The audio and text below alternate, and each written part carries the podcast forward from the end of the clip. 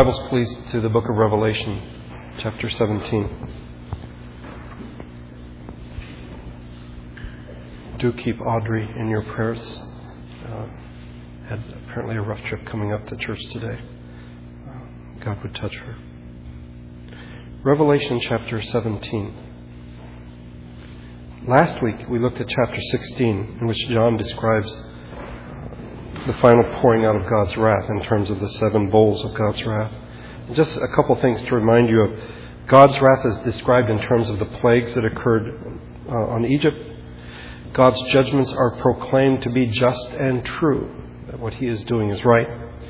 In the face of these plagues, four times in the book of, uh, in the chapter, in chapter 16, we are told that people cursed God. And one would think that repentance would be a more natural reaction, but repentance doesn't come naturally to us. What comes naturally to us is to curse God, even in the midst of judgment. In chapter 17, we are given a bit more information about the target of that wrath. Here she is described as the great prostitute, Babylon the Great. There's been, I think, as much speculation about who this represents as the whole issue of 666. Some things to keep in mind before we jump in. First of all, what John is writing about would have to be contemporary with him for his readers to understand what he was talking about. He was writing about something that would soon occur. He's not writing about the distant future for him, our, our time, for example. He's writing about things that his readers would understand. Secondly, the Old Testament is the key to understanding not only the book of Revelation, but this passage in particular. And thirdly, the application, I think, is where people sort of go off. That is, they use the application as the interpretation. And no, John means one thing, and it's very clear. Now, the application can be applied to other things, and we will see that at the end of the sermon today. Two additional things uh, for this chapter.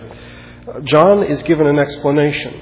This has happened uh, before in the book of Revelation, beginning in verse number 7. The angel says, I will explain to you the mystery of the woman and the beast she rides. So, uh, first we have him seeing this thing, and then it is explained to him. And secondly, for the second time in this book, we are told that it calls for wisdom to understand what is being said. In verse number 9, this calls for a mind with wisdom. And the first time we had to deal with 666. This time it deals with the beast that the woman rides. First of all, the description uh, of this great prostitute is found in verses 1 through 6, at least the first part of verse number 6. One of the seven angels who had the seven bowls came and said to me, Come, I will show you the punishment of the great prostitute who sits on many waters. With her, the kings of the earth committed adultery, and the inhabitants of the earth were intoxicated with the wine of her adulteries. Then the angel carried me away in the Spirit into a desert. There I saw a woman sitting on a scarlet beast that was covered with blasphemous names and had seven heads and ten horns.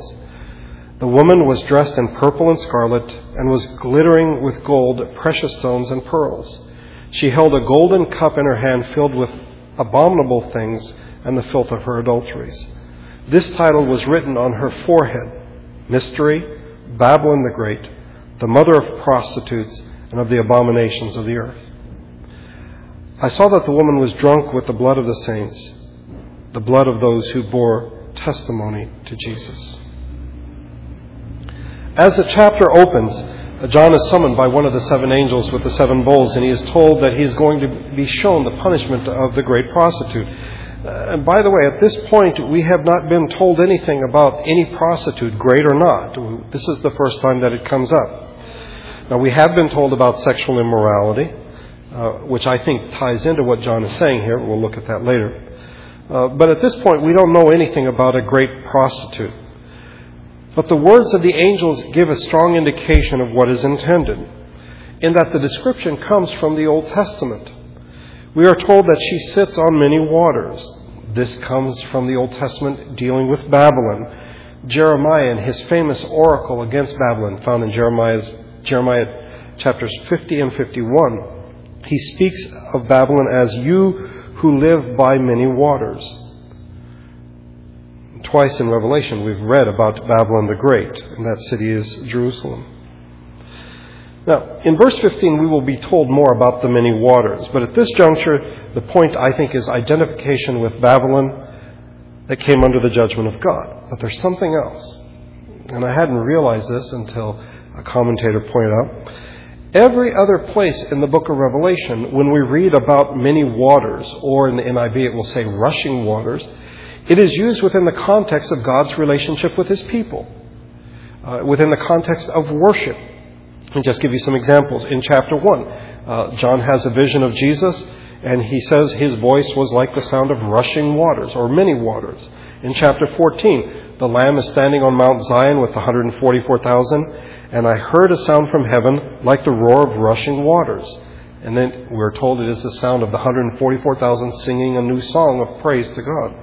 In chapter 19, which is a couple chapters away, there is praise in heaven, and John writes, Then I heard what sounded like a great multitude, like the roar of rushing waters, and like loud peals of thunder, shouting, Hallelujah! For our Lord God Almighty reigns. So I think for John's readers, and perhaps for us, there should be a certain element of surprise here. Because up to this point, anything having to do with many waters or rushing waters, that's God's people. That's worship. That's, that's liturgy. That's part of what John is saying. But here we read about rushing waters, many waters, and a prostitute. And that's certainly, certainly not what we would expect. But there is a reason, I believe, for God's use of language and imagery. Why is she called a great or the great prostitute? Well, we're told in verse number two with her the kings of the earth committed adultery, and the inhabitants of the land were intoxicated with the wine of her adulteries. Again, this imagery is from the Old Testament. It's used in reference to Tyre, a commercial city, uh, the city of the Phoenicians. Um, in Isaiah 24, she will return to her hire as a prostitute and will ply her trade with all the kingdoms on the face of the earth. Nineveh, in the book of Nahum, we are told all because of the wanton lust of a harlot alluring the mistress of sorceries who enslaved nations by her prostitution and peoples by her witchcraft. And so we have these world powers that are seen as prostituting themselves. But these are the exceptions in the Old Testament. Generally speaking, any reference to prostitution and a nation refers to Israel. Uh, in Isaiah's opening chapter, I think he gives us this wonderful description. I mean, just sort of, it encapsulates what is being said. See how the faithful city has become a harlot or prostitute. She was once full of justice, righteousness used to live in her, but now murderers. Once faithful, but now unfaithful as a harlot or a prostitute. And the imagery of Israel as a prostitute is fairly common in the prophetic writings. They say, God brought you out of Egypt, God redeemed you, He joined you in covenant, He is the husband, you are the wife, and instead you have gone after false gods, you have betrayed your marriage vows, and you have become uh, not only unfaithful, but you have become a prostitute. Now, I don't know if you've noticed, but the term used in this passage, as well as in the Old Testament, is adultery. That is, sexual immorality by one who is married, versus fornication, which we, I don't know what we generally think of prostitutes, of maybe unmarried women who go around and ply their trade. But here the idea is that of someone who is married, a married woman, who not only chooses to be unfaithful to her husband, but begins to sell her services and becomes a prostitute the whole book of Isaiah, I'm sorry, not Isaiah, Hosea, deals with Hosea and his wife, Gomer, who then, after having three children, leaves him and not only is unfaithful to him, but becomes a prostitute. And so it isn't simply a matter of adultery, there is the whole motif of prostitution. And let me just read to you several passages that deal with this. Hosea chapter 9. Do not rejoice, O Israel do not be jubilant like the other nations, for you have been unfaithful to your God. You love the wages of a prostitute at every threshing floor. And here we see that Israel goes after uh, gods that deal with fertility, the Baals, B A A L, uh, gods of fertility. In Jeremiah chapter 2, Long ago you broke off your yoke and tore off your bonds. You said, I will not serve you. Indeed, on every high hill and under every spreading tree, you lay down as a prostitute. How can you say I'm not defiled? I have not run after the Baals. See how you behaved in the valley. Consider what you have done.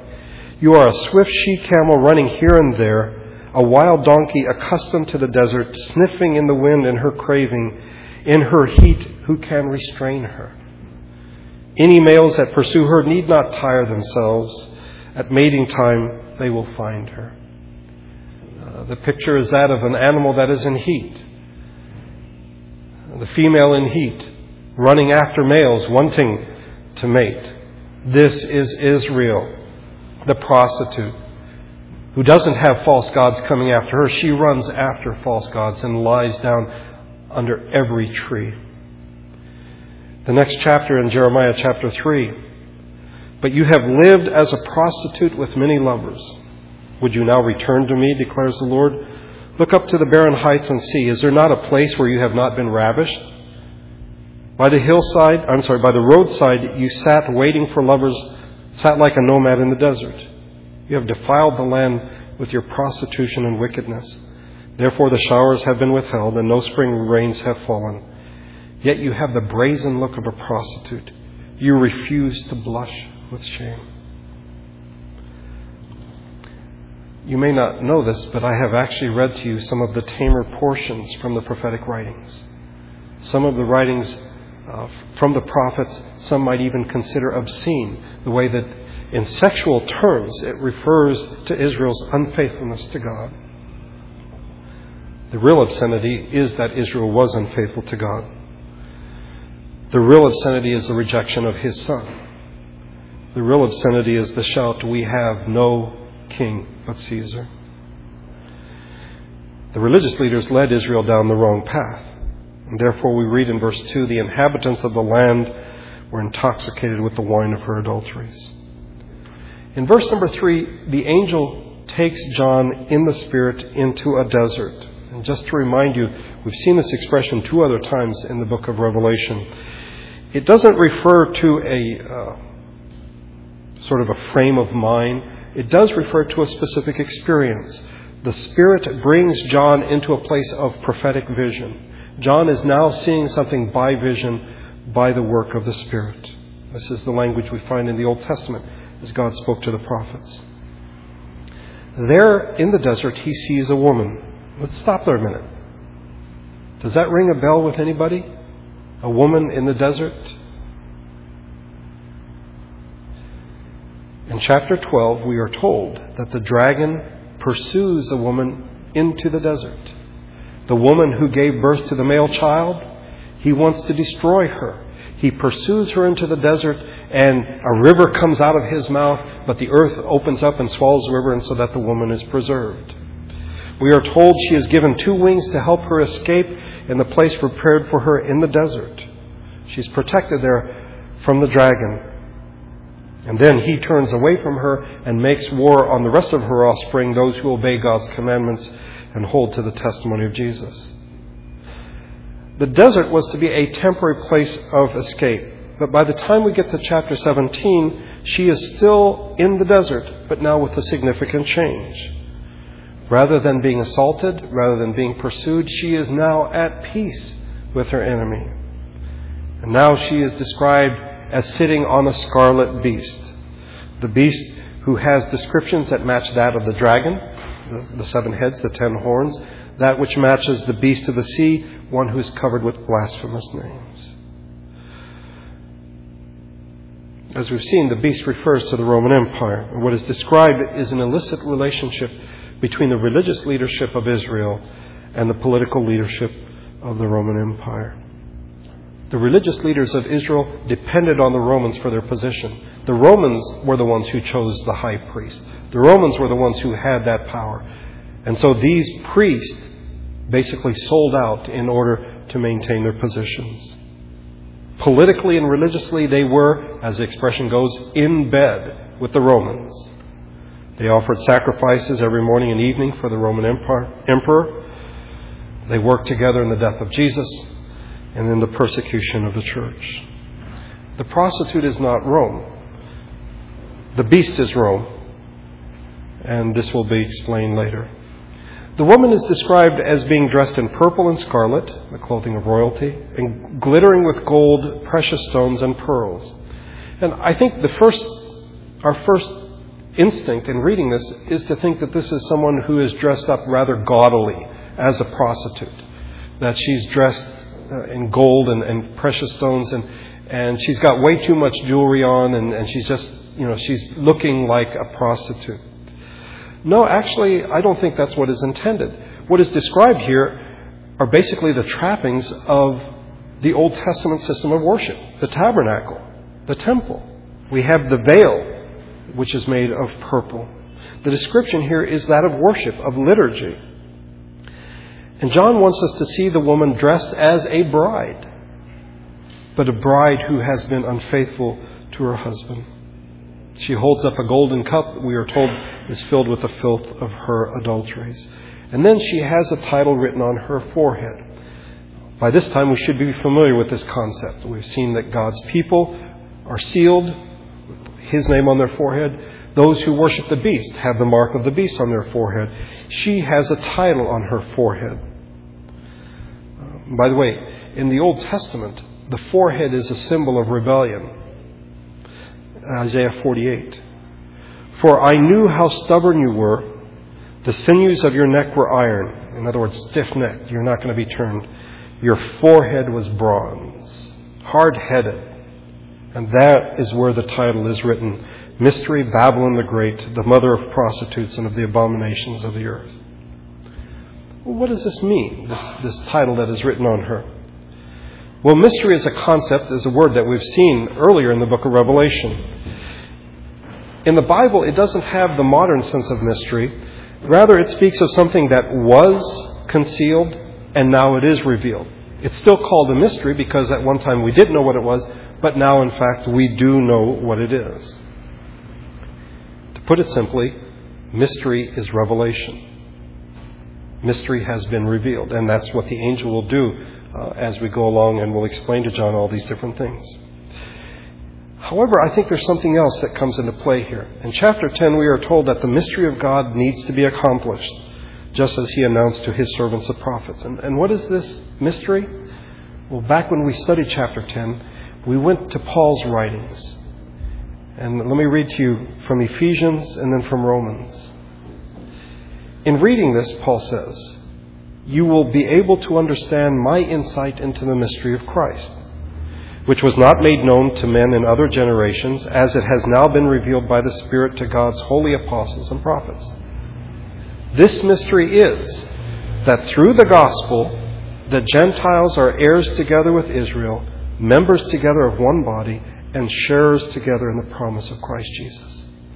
That is the mystery of God that God has a people and He's bringing new people in. Emily read to us from Romans chapter 11 that the natural branches were broken off and wild branches are now being grafted in. This is the mystery. It is because of the work of Christ. This is what Paul writes to the Romans toward the end of the epistle. Now, to him who is able to establish you by my gospel and the proclamation of Jesus Christ, according to the revelation of the mystery hidden for long ages past, but now revealed and made known through the prophetic writings by the command of the eternal God, so that all nations might believe and obey him. What is it? That the church will be made up of people from all nations. It's only possible because of the male child that the woman gave birth to, that the dragon tried to kill and was not able to. But this woman has gone into the desert and has stayed in the desert. And now we see her. She has made an alliance. She has a relationship with the beast. And so the first line on her head is mystery. And I think we must make the connection. She is Israel, God's people, God's plan. God brought Jesus, the Messiah, through Israel. She is part of God's plan, which makes her adultery all the more repulsive, all the more repugnant. She was part of God's plan, and now she's gone after false gods. She's called Babylon the Great to remind us of Babylon in the Old Testament. She is the mother of prostitutes. That is, she leads others to unfaithfulness to God. You remember the words of Jesus when he said that he said to the Jewish uh, religious leaders, you, you travel across land and sea to make a convert, and when you make him a convert, you make him twice as much the son of Satan. The mother of prostitutes. Earlier in Revelation, in chapter 3, Jesus says, Nevertheless, I have this against you. You tolerate Jezebel, who calls herself a prophetess. That is part of the people of God. By her teaching, she misleads my servants into sexual immorality and the eating of food sacrificed to idols. Yeah. This is what the accusation made against Israel. More than this, we are told that the woman is drunk on the blood of the saints. Again, some Old Testament reference. The ultimate in uncleanness is blood. You're not allowed to have anything that has blood in it. You can't eat any meat that has blood in it. And here she is drinking the blood of the saints. She is drunk on them. She is intoxicated. I think she thought she had achieved some type of political power by leading the way in persecuting the church. The Roman Empire will not persecute the church until the time of John. But from the time of Jesus on, the Jews had led the way. And I think they began to think more highly of themselves than they should have because of their success in persecuting the church. This is the vision that John sees. Now, if you look at the rest of verse number 6 in the NIV, this is what we find. When I saw her, I was greatly astonished. Now, I think the NIV doesn't help us here as much as the King James does, because the King James has, and when I saw her, I wondered with great admiration. That is, what we've seen thus far in the book of Revelation, we would think that John's like, oh, that's repulsive. I'm astonished. I'm shocked at what I'm seeing. And instead, he found it quite admirable. He wondered with admiration. This is a, this is a beautiful woman who is dressed as a bride. This, this is a wonderful thing to see. You see, we need to be reminded, as the Bible tells us time and again, because it is very realistic, that evil does not always re- appear repulsive. Temptation to sin can be very attractive. Think of the first temptation that is recorded, that of Eve. And the, and the serpent tells her, Look at it. And, and she looks, and it looks desirable. It looks like it will taste good. And she wants the things that he is promising. No, I think if evil always appeared evil, it would not be attractive. And when John sees this great prostitute, we're thinking, John, what's wrong with you? This is, this is a prostitute. This is the great prostitute. How can you admire her at all? Well, that, I think, is the nature of evil. And so the angel now will reveal to him the nature of this woman but more than that, the beast on which she rides, because I think the beast, I mean, the fact that she's made an alliance with this beast speaks volumes about her. So let's read beginning in verse 7 uh, to the end of the chapter here in Revelation 17. Then the angel said to me, Why are you astonished? I will explain to you the mystery of the woman and of the beast she rides, which has the seven heads and ten horns. The beast, which you saw once was, now is not and will come up out of the abyss and go to his destruction. The inhabitants of the earth, whose names have not been written in the book of life from the creation of the world, will be astonished when they see the beast, because he once was, now is not, and yet will come. This calls for a mind with wisdom. The seven heads are seven hills on which the woman sits. There are also seven kings. Five have fallen, one is not, or one is, the other has not yet come. But when he does come, he must remain for a little while. The beast who once was and now is not is an eighth king. He belongs to the seven and is going to his destruction. The ten horns you saw are ten kings who have not yet received a kingdom, but for who but who for one hour will receive authority as kings along with the beast.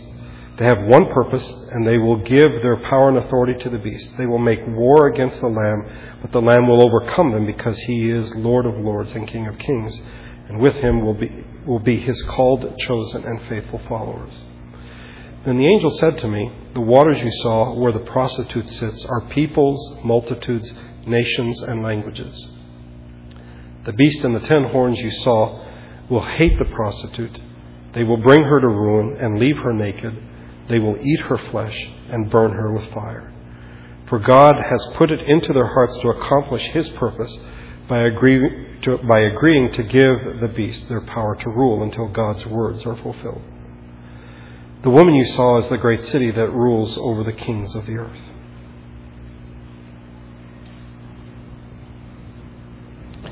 Now, I think it goes without saying this is a difficult passage, and I will, by the grace of God, try to make it clear.